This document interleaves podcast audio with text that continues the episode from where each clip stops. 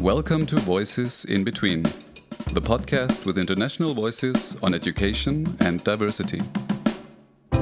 This is Christoph Knoblauch meeting educational experts and discussing perspectives in between ideas of true and false. Hello, everybody. This is Christoph Knoblauch speaking. I'm talking today to a very special guest. It's Margaret King from Loreto Day School in Sealdah.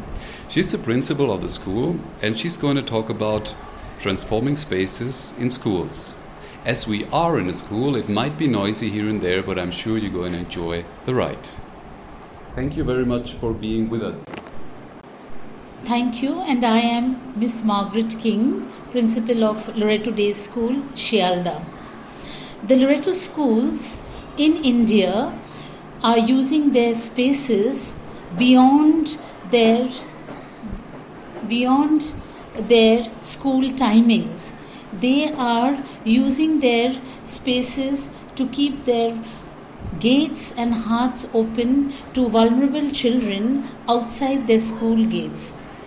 The Loreto Rainbow Home was founded in 1994 by Sister Cyril, an IBVM sister, better known as a Loreto sister. The whole idea of this Rainbow Foundation was to care and to empower the disadvantaged girl child. These include girls living on the city streets, orphaned, abandoned, violence affected children, ch- child laborers, children of sex workers, and children of suicide and starvation families.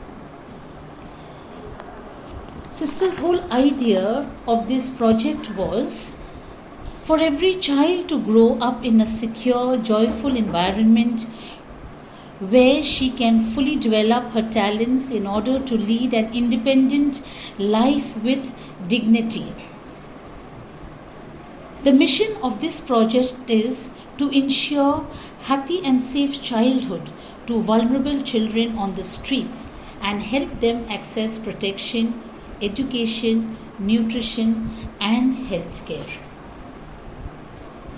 The objective of this project is all vulnerable children should be covered under the rights based based care across the city ensuring advancement of the residential non custodial comprehensive long term care approach.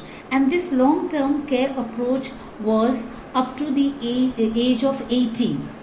And once they come to the age of 18, we don't really send them off if they are incomplete in their education.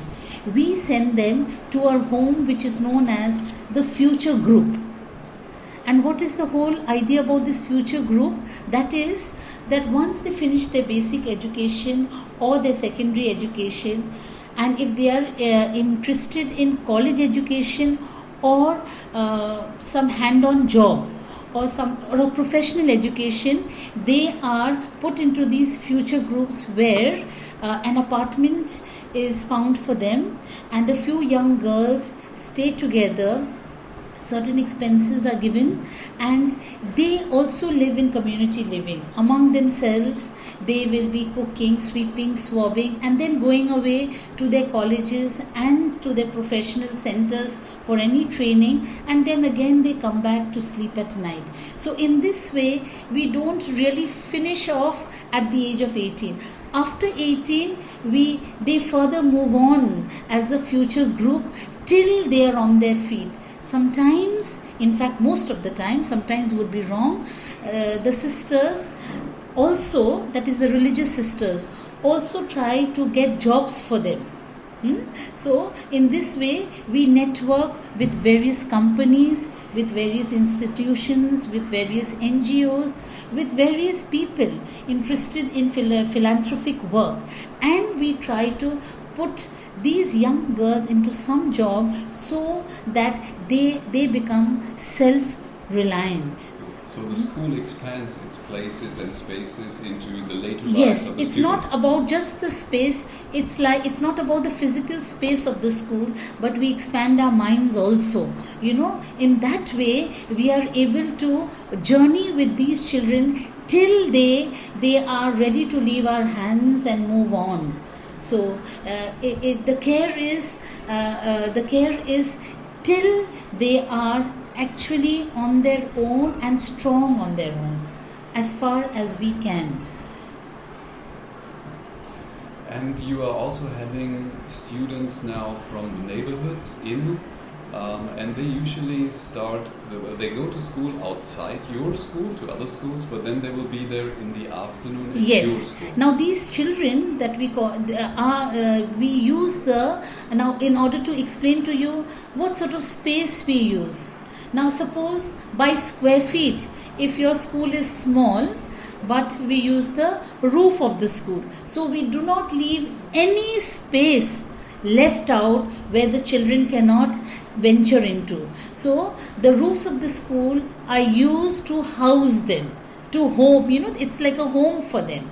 And they are not necessarily they have to come into this big high school and suddenly start learning english and feel out of place. We don't uproot them. We help the roots to grow stronger. So they live in our school which is like their home and they move out to the neighboring government schools which are government schools here in our country are subsidized or even free schools.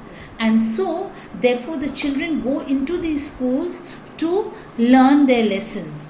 But in the evening when the children of this uh, private school when they move back to their homes then this school in the evening becomes a home to the children who were living outside the gates or the rainbow home children. It becomes a home to them. And their learning does not stop. They don't do academic learning here. Then the learning is like hand on learning. They learn art they learn they learn art and craft they learn singing dancing they learn computers. Then they also learn how to live in a community. They learn how to live with each other because every child over here is from a different family a different background a different religion uh, uh, and of course the social background is more the economic background is more or less the same. But everyone who when they come into this home they refer to each other as she's my sister. So that's the beauty of the oneness that they share among themselves. Thank you so much about giving us an insight about how schools can transform their spaces, in your case, from an academic space into a home. Uh, thank Absolutely. you very much. thank you very much Thanks so much for listening. Looking forward to meet you back on Voices in Between.